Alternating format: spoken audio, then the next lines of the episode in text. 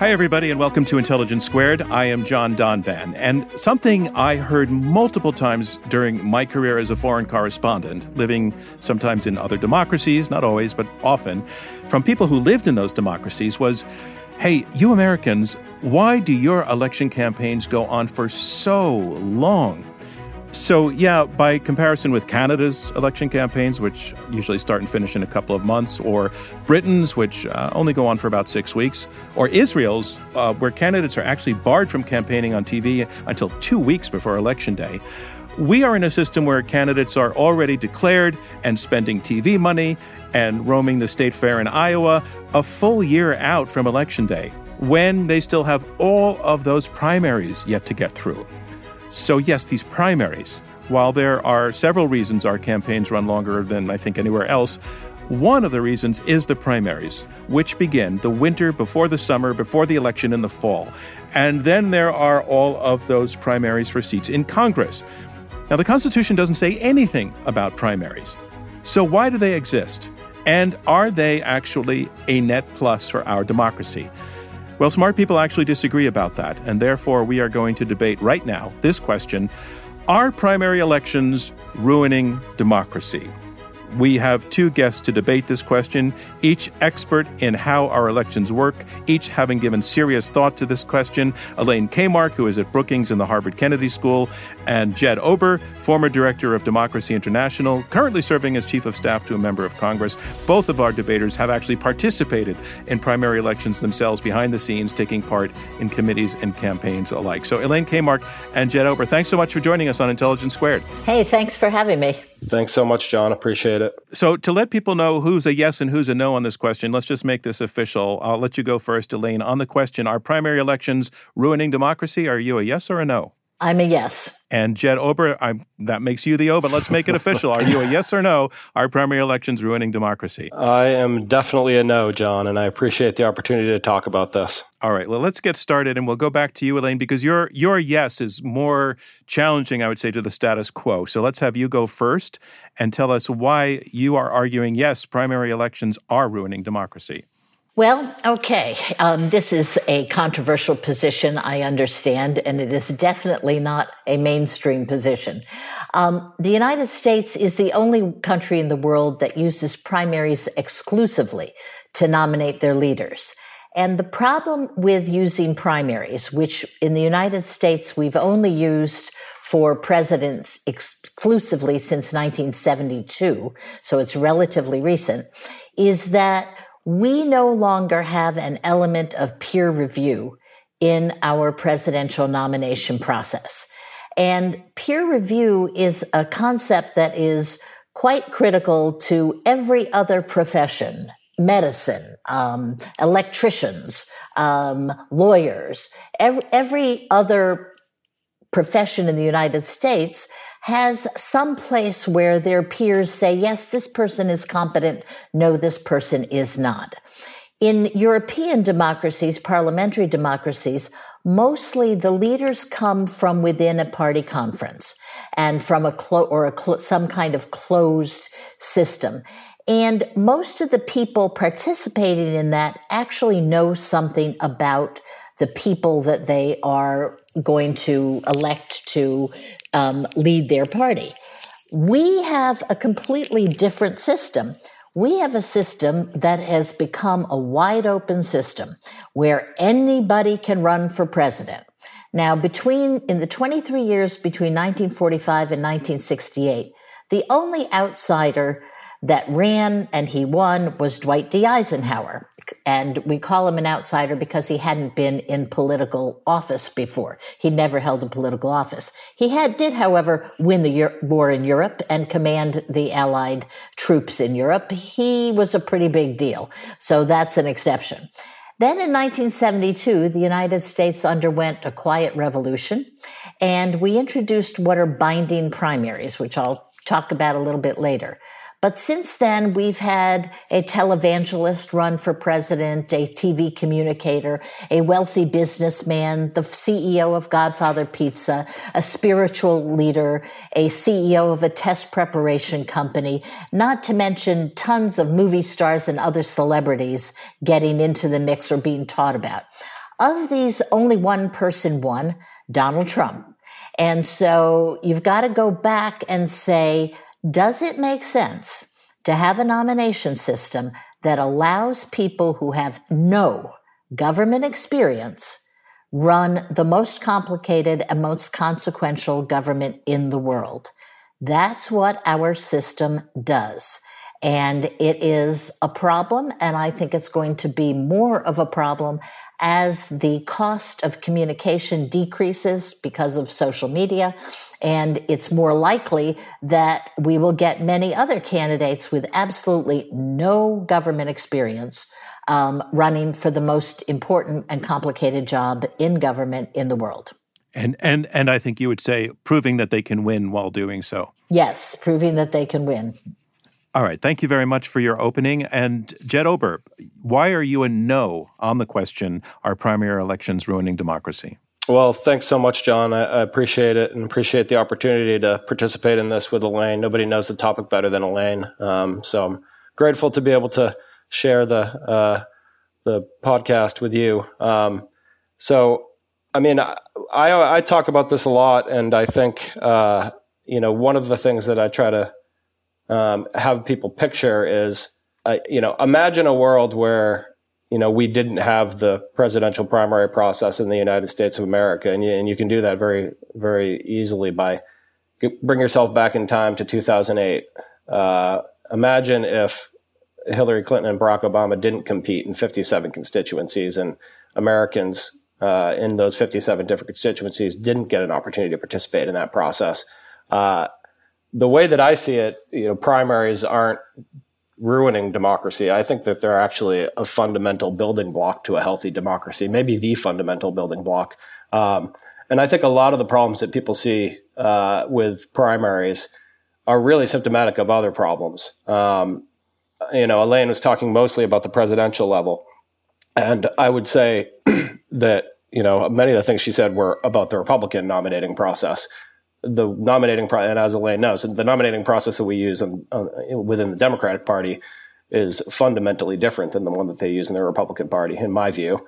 And the results are different. You know, we've never nominated a Donald Trump. Uh, I view the presidential primary process as, you know, the ultimate opportunity for the people to have their say uh, in choosing who the nominee for the Democratic Party should be. Uh, and the Democratic Party of the United States of America, in my experience, is the most inclusive, transparent, well functioning political party in the world. Um, and and I just I've I've worked in democratic development in over 20 different countries, and I can tell you without a without a doubt that the countries that have political parties where they actually include people in their primary processes, where they have uh, granted people the opportunity to participate in their political primaries those democracies are stronger than the ones that don't. So fundamentally, like I said, I, I think that primaries, you know, first, political parties in and of themselves are critical building blocks for democracies, and that's that's true in the United States of America. It's true in every country, in my view. And parties that operate with primary systems that actually allow the people to participate in them are stronger ones. All right, thank you, Jed, and thank you, Elaine. So I, I want to I want to pause the debate part for a moment and just do with your help, a little history. Um, as Elaine pointed out, uh, primaries are a relatively new phenomenon, especially their full integration into the process. She dates back to 1972 correctly. But they also didn't exist really at all until the early 20th century. Elaine, why did we have, why did we develop primaries in the first place? What was the goal? Okay, for most of the 20th century, um, until 1972, the way presidential candidates were nominated was in a hybrid system.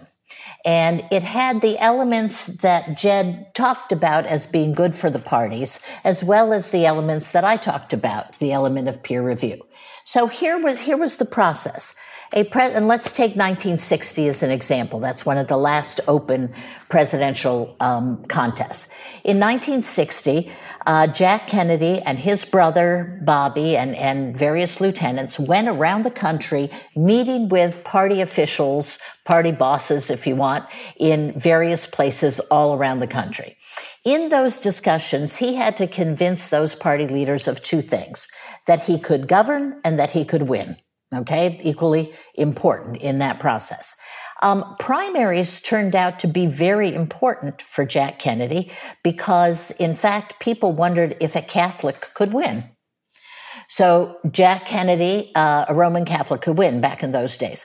So Jack Kennedy said, "Well, okay, I'm going to run in Wisconsin um, and show that I can win." So he ran in the Wisconsin primary. He won, but the party leaders looked at the tea leaves there, looked at the results and said, wait a minute, you won with the big Catholic vote. You didn't win Protestants. We're not convinced. So then he had to go to West Virginia, which had very few Roman Catholics, and he did win West Virginia. And that was sufficient to get a lot of party leaders to you know, come on and um, support Kennedy. And he obviously had a win at the Republic at the Democratic Convention in Los Angeles. So it was a hybrid system. Primaries were used; they were used to test the viability of a candidate.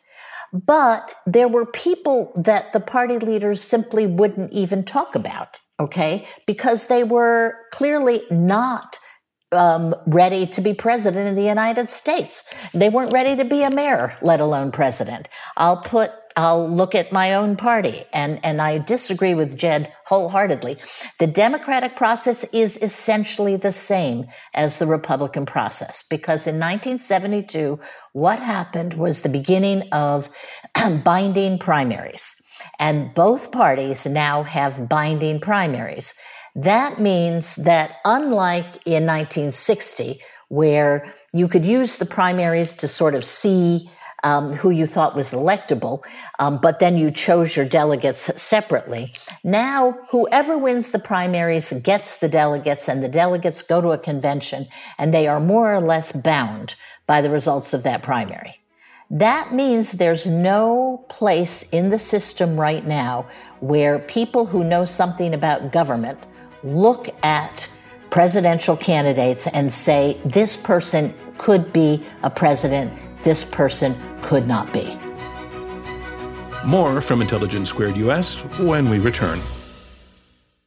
Say goodbye to your credit card rewards. Greedy corporate mega stores, led by Walmart and Target, are pushing for a law in Congress to take away your hard earned cash back and travel points to line their pockets. The Durbin Marshall credit card bill would enact harmful credit card routing mandates that would end credit card rewards as we know it. If you love your credit card rewards, tell your lawmakers hands off my rewards. Tell them to oppose the Durbin Marshall credit card bill.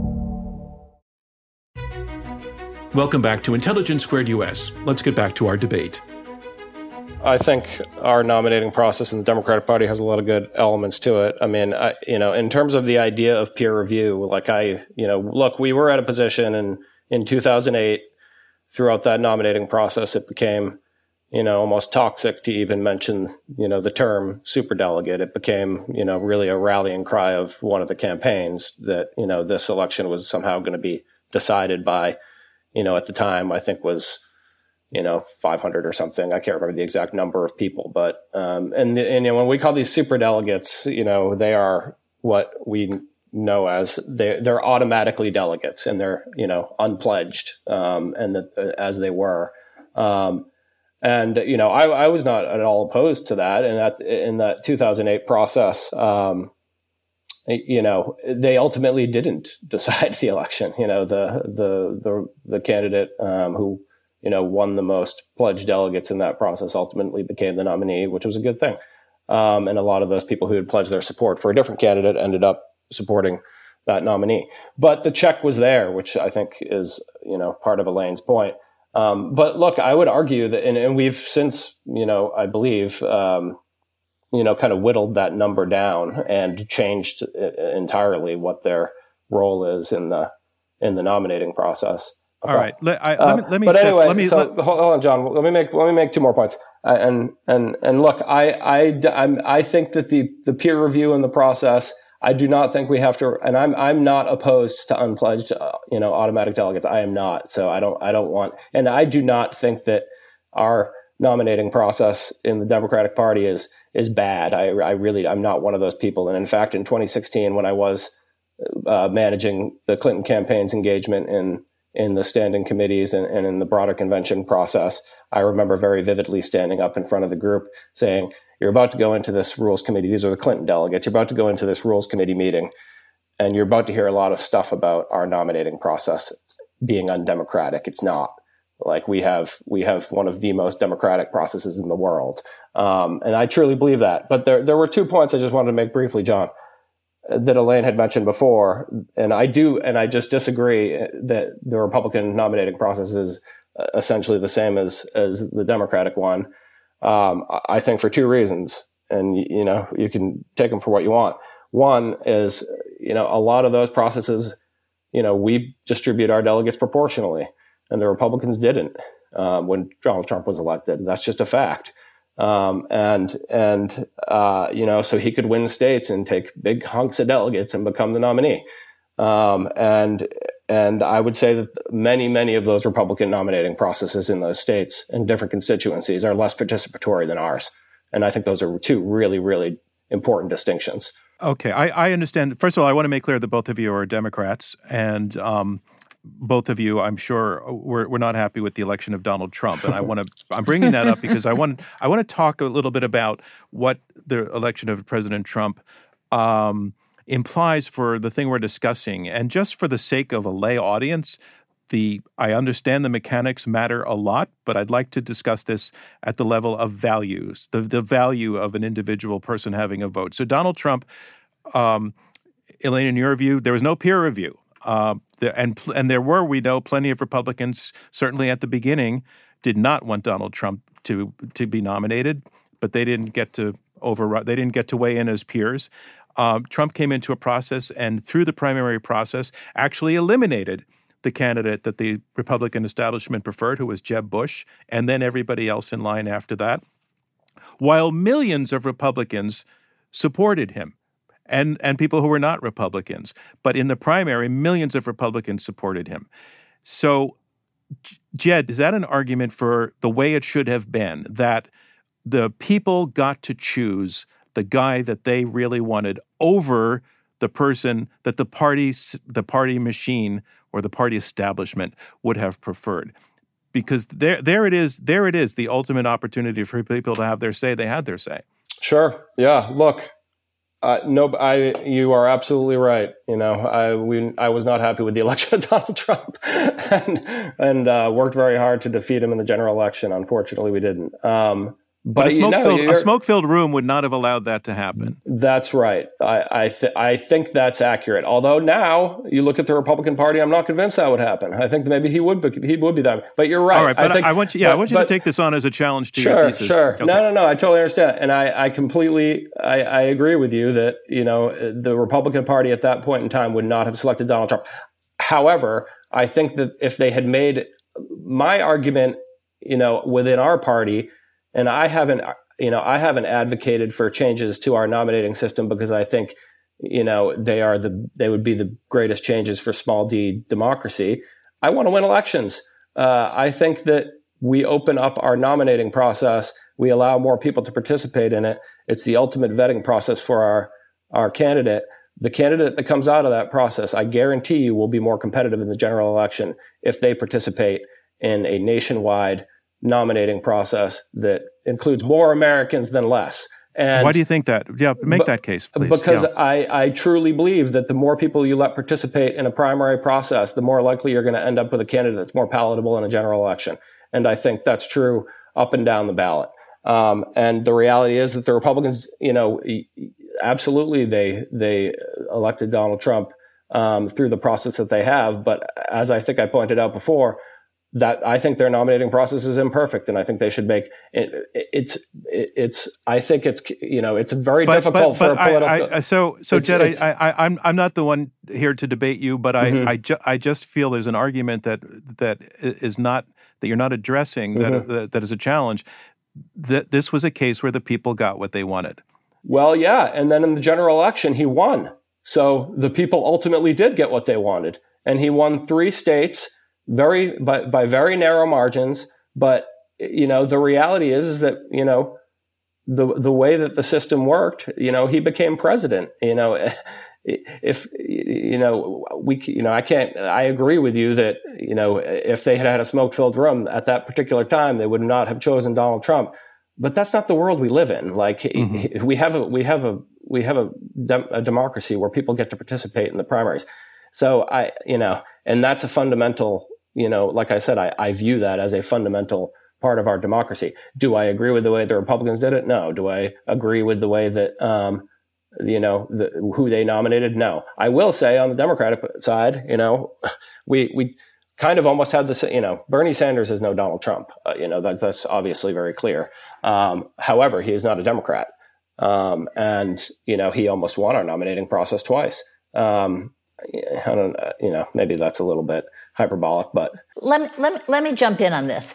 Um, look, I agree that in this day and age, we are not going to get rid of presidential primaries. Okay, let's put that out there. However, what I am looking for, and I'm open to suggestions, but I have some of my own ideas, uh, is a way to put some element of peer review back into the process. And that may mean a super delegate vote that happens early on before the primaries so that basically people who know something about government can say, we think these five people are are best equipped to be president of the United States. We don't think these four people are. I mean, do you really think Marianne Williamson could be president, would be a good president of the United States? I don't. Okay. We, the, lots of Republicans did not think that Donald Trump could be a good president of the United States, and they were probably right. And I would say that even um, without a partisan hat on. So, you know, think, think about it this way.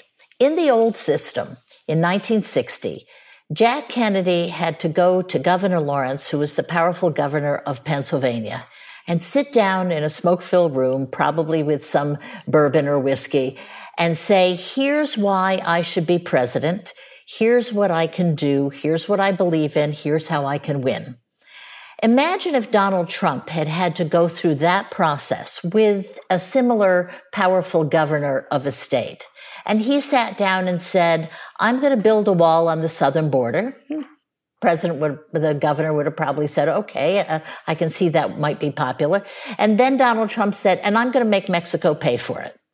One of the stupidest statements ever made. How on earth would we make another sovereign company, country pay for it unless we invaded them? Okay. The, the governor would say, are you kidding us? Are you crazy? How would you do that? Okay. In other words, the peer review process is a process that gets us people who know what they are talking about. And Donald Trump clearly didn't in that campaign. So my, my suggestion in, in books I've written, et cetera, is not that we get rid of primaries, but that we do something that says to the primary voters, look, these are the people we think are capable of being president. And these are the people we don't think are. And then the primary voters can, can, can pick. But right now, in both parties, both parties, and that's a misnomer, Jed, in both parties, the primaries are binding upon delegates. That whether it's proportional or winner take all doesn't matter for this argument. They are binding on delegates, which means that when a person like Trump or a Marianne Williamson or somebody else wins the most delegates, and even with people in the party saying, oh my God, this is a disaster, they can't do anything about it. That's a dangerous process for democracy. And we have seen it play out in 2016 and in the four years between 2016 and 2020. And we are now looking at a situation where, for the first time in our history, our very democracy and election system is being threatened by this man. And frankly, the Republican Party knew he was not a good guy when back in 2016 i went to the republican convention there for my book to do research and people said to me things like oh this is our mcgovern year. They thought he was going to lose and therefore they'd get a pass on having supported him. Governors republican governors didn't show up to that convention. Republican senators didn't show up to that convention. They knew that they were walking into a disaster Jed, you, Jed, you you talked about uh, other other places where you've worked overseas where the absence of a primary process was detrimental to democracy. Talk a little bit about more about why you feel that's the case because it sounds like it's it's the ultimate smoke filled room situation in the places you're talking about yeah and and these are very different contexts obviously um, in my view and you know in mostly developing countries so they're to choose one problem above the rest is difficult in analyzing the kind of strength of their democracies and what's needed to be done but yeah i mean, I mean look you know and most of these systems are, are parliamentary party list systems. Um, you know, uh, you know, interestingly, a lot of these countries have direct election of the president. Um, you know, but the reality is, is in their legislative branches, which you know many times are unicameral, uh, not having a party, pro- not having a primary process, essentially just you know eliminates the participation of anyone except for the elite. I mean, that's just the reality of it. Uh, to get placed on a party list in you know many many countries um, you know by party leadership you know is essentially uh, you know an act of corruption. I mean you know uh, and that you know there's layers of issues with that. Um, but you know and many many places that i've worked um, you know the idea of parties you know actually without without a quota that requires them to the idea of them actually nominating women on a list you know is is, is extremely far fetched. What what does it say that we got George Washington without a primary system and we got Abraham Lincoln without a primary system? Mm-hmm. I'm not sure which of you would want to take that question. Oh, and we got we got Roosevelt without a primary system. We got Kennedy without a primary system. We did just fine without a primary system. Look, the problem with most of the time our primary system has worked pretty well. The problem that we saw that came to light in 2016 is there is a great vulnerability to the primary system which is that once the primary system moved to binding primaries, and that's the critical change, once you had the delegates were bound to the presidential candidate they got elected for and really had very little wriggle room to change their minds, um, you were stuck with a candidate who could, in fact, with a very small percentage of the vote, because remember these primaries are have very low turnout traditionally. Um, it favors you can find a candidate getting nominated who has an intense fraction of the party vote and does not represent the party and doesn't represent the the entirety. Let me read you a, a, little quote from Majority Leader Chuck Schumer, Senator Chuck Schumer of New York.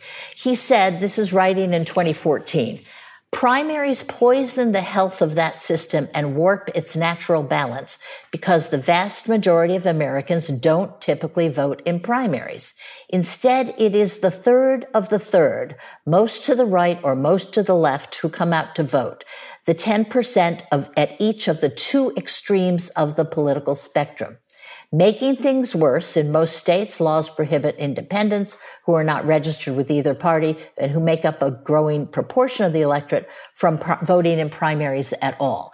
In other words, primaries are not a perfect representation of the, of the people, right? Primaries represent the most passionate faction of one of the other political parties. And you can trace the polarization of American politics directly to presidential and congressional primaries.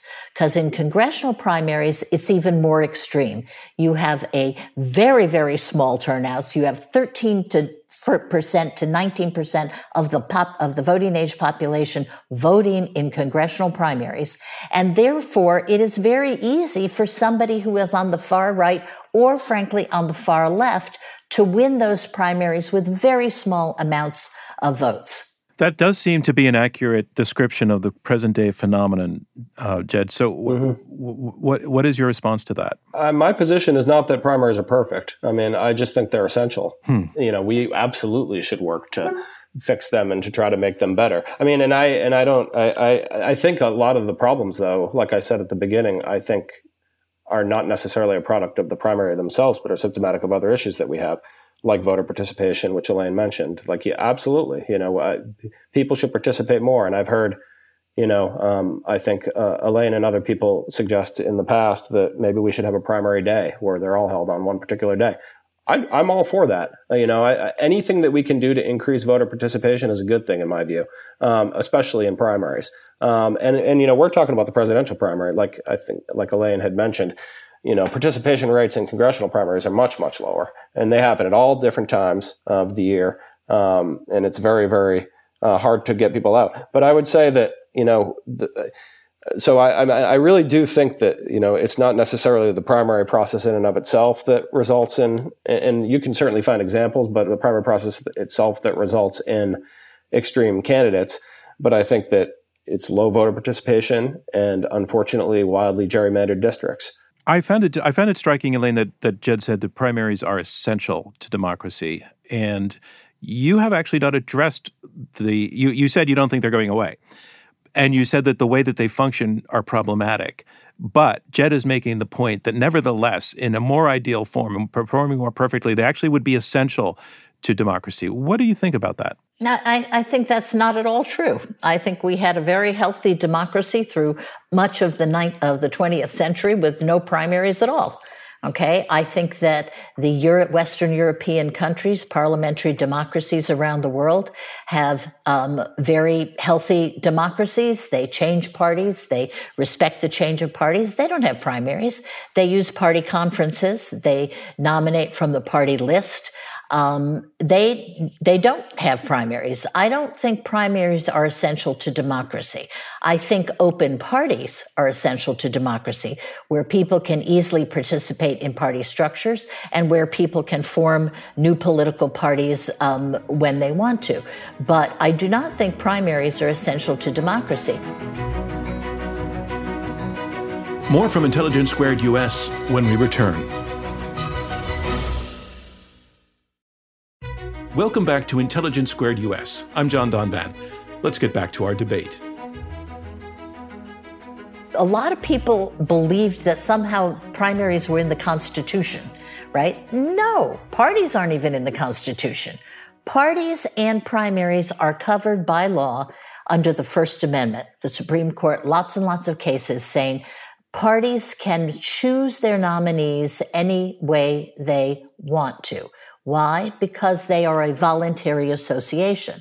But what's happened, and the reason I say that I don't think it's realistic to get rid of primaries, is that we've now got two generations of, of, two or three generations who all they've ever known is political primaries. So they think that this is kind of a constitutional deal. It is not. And other democracies function quite well, nominate leaders without primaries. But they do they do very often, and so did in our system prior to the primaries, which particularly on the Democratic side were developed, were, were, were, were enhanced to increase participation by minorities, by women through the 1970s and 1980s.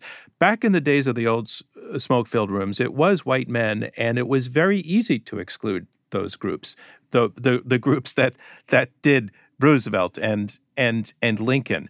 So, what's better than a primary for bringing in participation by those often marginalized groups of people? Elaine. Well, okay. First of all, let's just go back to Roosevelt or Kennedy or any of the nominees. Do you really think that in New York State they excluded the Harlem voting machines, the powerful Harlem machines, from their deliberations on who was the convention delegates? No, of course not. Back then it was if you had a big black vote, you took in the black, you took them in, the, their leaders. You had the Italian vote, you had the Irish vote, you had the Jewish vote. I mean, come on. These were, parties are interested in winning. Okay. Their job in putting together a nominee is not to exclude people. Their job is to figure out who needs to be in the tent in order to win. So, you know, this sort of notion that somehow the, the old system was exclusionary doesn't, doesn't really hold water if you look back at the history of it. All right, let me let, let me let Jed just respond to that point, to that one point.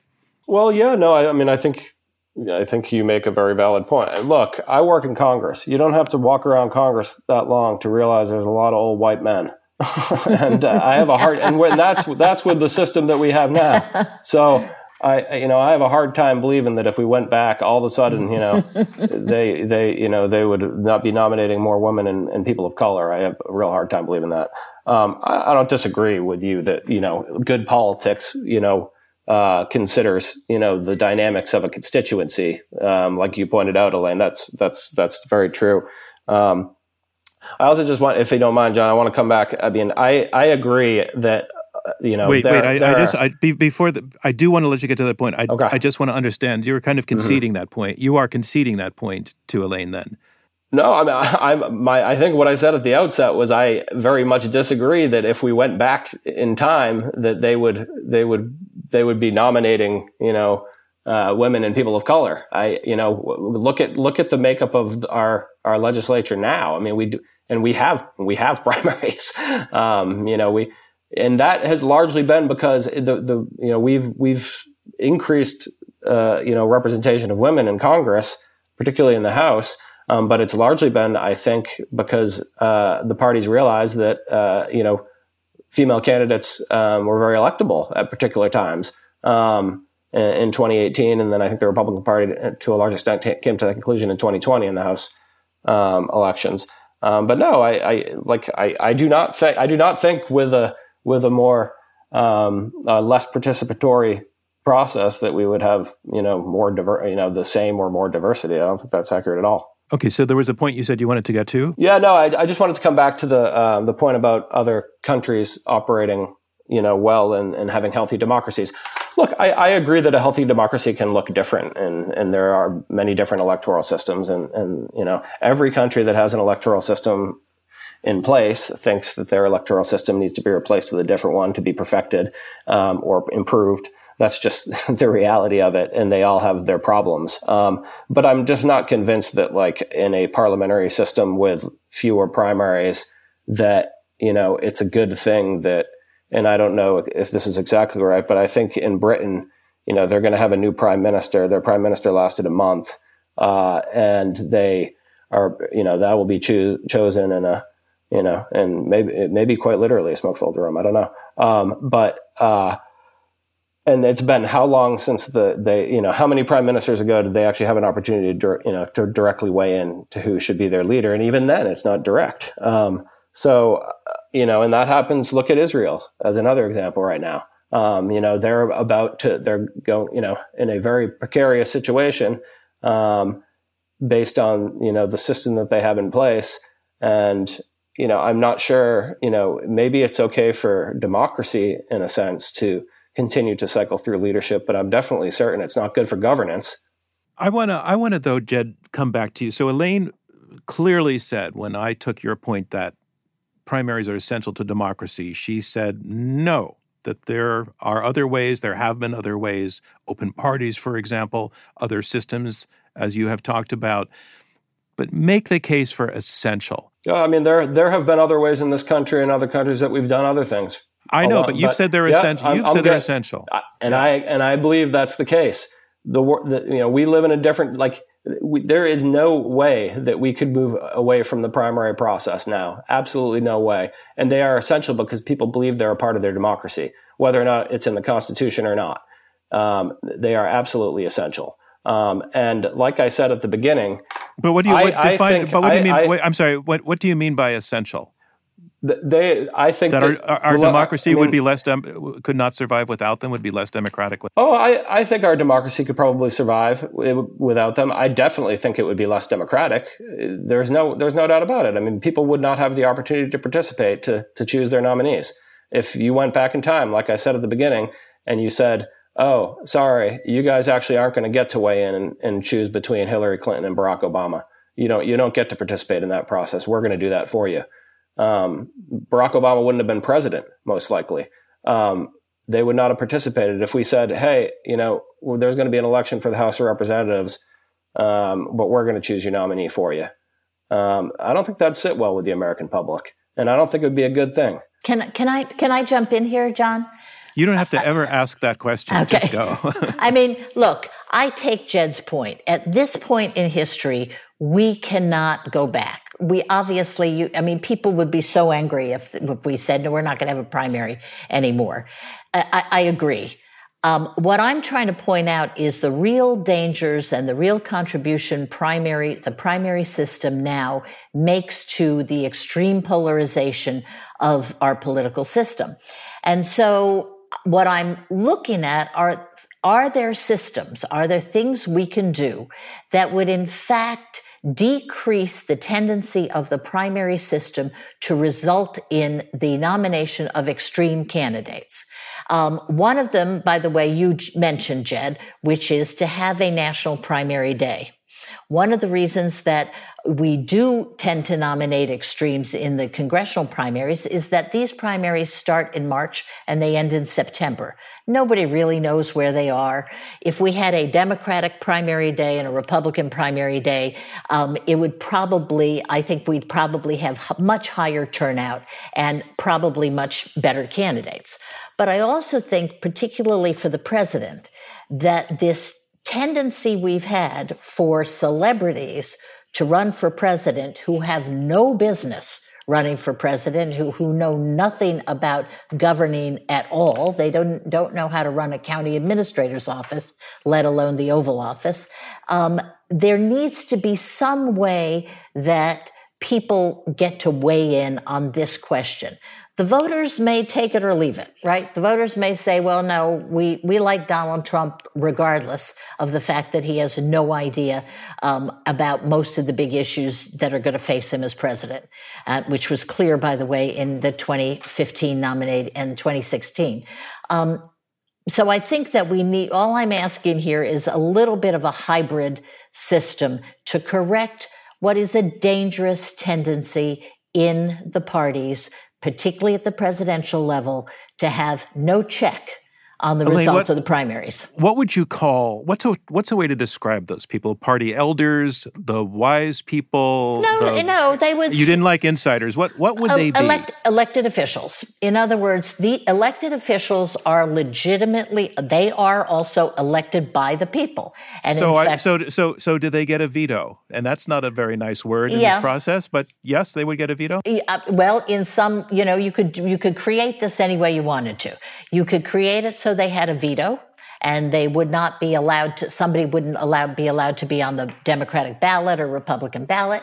You, cre- you could create it so that they would simply have a stamp of approval right? You could say okay the house caucus meets they look at the candidates and they say yeah you know okay. all the, these these five people are okay and you know this person over here who's a who's a tv star guess what? He's a great guy he should stay in television okay. Well, again, that comes back to my question: Are the people voting for the for the? I think you're hinting somebody might be a charlatan or certainly certainly unqualified. Yeah. people are voting are seduced into voting for them. Is does that mean is that is that the fault of the voters who are being given that shot through the primaries? I don't think it is because I, I don't think it is. I think you the the way the old system used to work or the way the party conferences work in parliamentary democracies is that the people ultimately do have the decision, right? But they are their choices are narrowed right? And that's what I'm really proposing here. Narrow the choices to people who are credible. Bernie Sanders was certainly a credible president of the United States. Look at all he'd done in his life. He knew what he was talking about. Okay. So you'd have a, I mean, Ted Cruz, perfectly credible uh, candidate. He knew what he was talking about, had a lot of experience. Um, what I'm trying to guard against is, and, and I think we are, I think the internet, by the way, and social media makes us much more vulnerable than we ever have been. What I'm trying to guard against is charlatans, fakes, people coming along with a really good line and a really charismatic um, attitude um, or really charismatic presentation who get a lot of people to vote for them. And guess what? We're stuck with them as nominees. And then, as happened in 2016, even though majority of people voted against Donald Trump, he became president of the United States. And Jed, where are you on the my question about the wisdom of the voters? I think Elaine hit on the exact point, and it's that the electorate is very vulnerable, particularly right now. And uh, uh, there, I think at the end, you know, if we had higher participation rate, I think the the wisdom of the electorate would shine through. But we don't have higher participation rate. Um, but we're in a very dangerous time. I mean, there, that's the reality, and, and we have a real responsibility to try to look at the issue that we have with misinformation and social media and the internet, and and try to understand how we can make sure that people get real information. But you don't think so? You don't think though that the primaries themselves, as a, as as part of that no, process, are part- uh, no. I, I, mean, you could you know whether it's a primary or general election. I mean, you know, the, the you know the, the the the reality is is that people are susceptible to, and that I mean, it's always been the case. It's just now we have this media that is really um, supercharged in a way that it wasn't before, um, and where people have access to you know, type information in ways that we really just never imagined would be a part of our um, a part of our society. So, um, and that's a reality and something that we're going to have to not only in politics, but it's something that we have to wrap our heads around. Um, but um, but I don't know. I mean, like I, the point I made, I was making earlier is that you know primaries and elections can surprise you, and you look at some examples of of when you know you've had primaries and moderate candidates have prevailed. Um, you know, and I, I even think back to our own uh, city um, in DC. I mean, if you look back at when our mayor was elected, I think she ran in a six way primary. You know, she became mayor of the free world um, uh, to the of the capital of the free world with 35,000 votes, I think it was. Um, and you know, you could certainly criti- criticize that primary process just for the amount of people it takes to become mayor.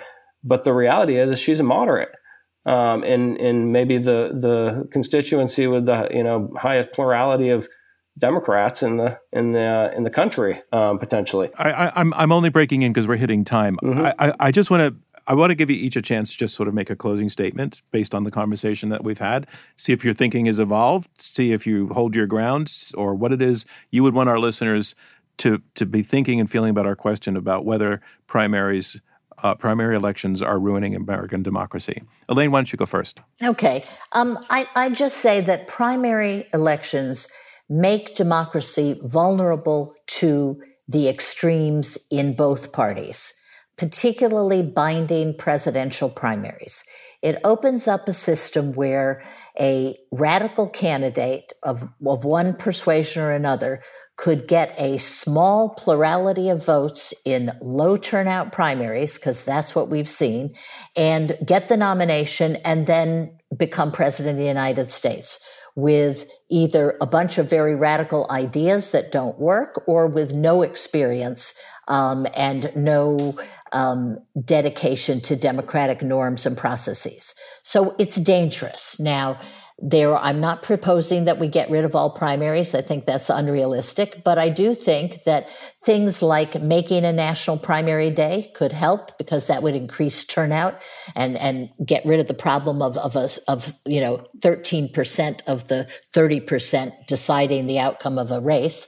Um, or we could inject a, an element of peer review by other elected officials into the process just to signal to the voters, look, people who know this business think that the following people could be president and the following people really are not qualified to be president. And I think that that would help us protect our democracy. I think it's protection against getting caught by a charlatan or some sort of extremist. And Jed, you get the last word to summarize your position. Well, thanks, John. Um, yeah, I, I think that, as I said at the beginning, that uh, primaries are a really important part of American democracy. I think that they should be a really important part of other democracies around the world. I think they would make those democracies more stable. They'd make those political parties more responsive to the citizens in those countries, as I think they have made our political parties more responsive to citizens here. Um, I think that the uh, presidential primary, the congressional primaries that we have, the Senate statewide primaries. Uh, they those are pro- those are processes that you know whether or not they're constitutional or not, they are entwined in American democracy at this point, and and I believe that those they provide an essential opportunity for pe- people to participate and choose those nominees. And as somebody who has worked in the Democratic Party for a long time, I strongly believe that those primaries are essential to us actually nominating, whether it be as presidential candidate or House candidate or Senate candidate, nominating candidates who are ultimately more competitive in a general election. And I do think that we need to, I, fully agree with Elaine that we need to take steps to improve on our primary process. But that primary process is a really important part of American democracy, and, it should remain that way. Okay, some, some, some middle ground on reforming the primaries at least. But Jed Ober and Elaine Kamarck, I want to thank you so much for joining us on Intelligence Squared. Thank, thank you. you so Thanks much, for John. having us. Thank you, Elaine.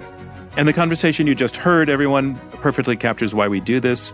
You know, the way that discourse happens these days, particularly around politics, it's pretty broken. And that's why it is so unusual, but also refreshing to hear two people who disagree actually be able to converse rationally and civilly and shed some light.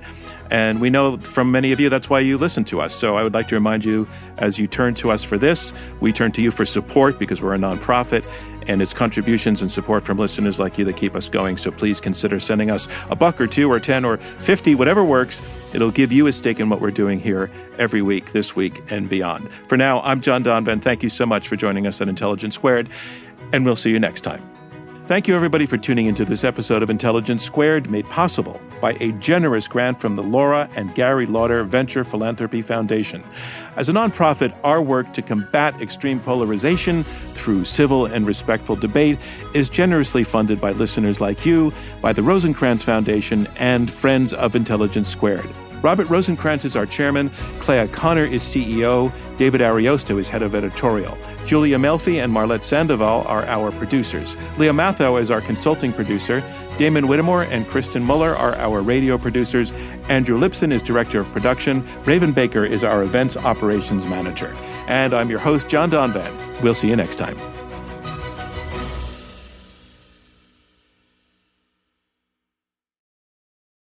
This is the story of the one.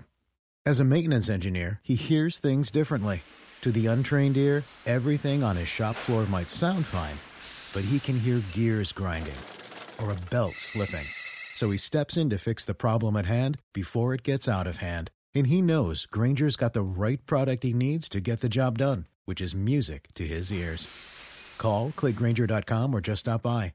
Granger, for the ones who get it done.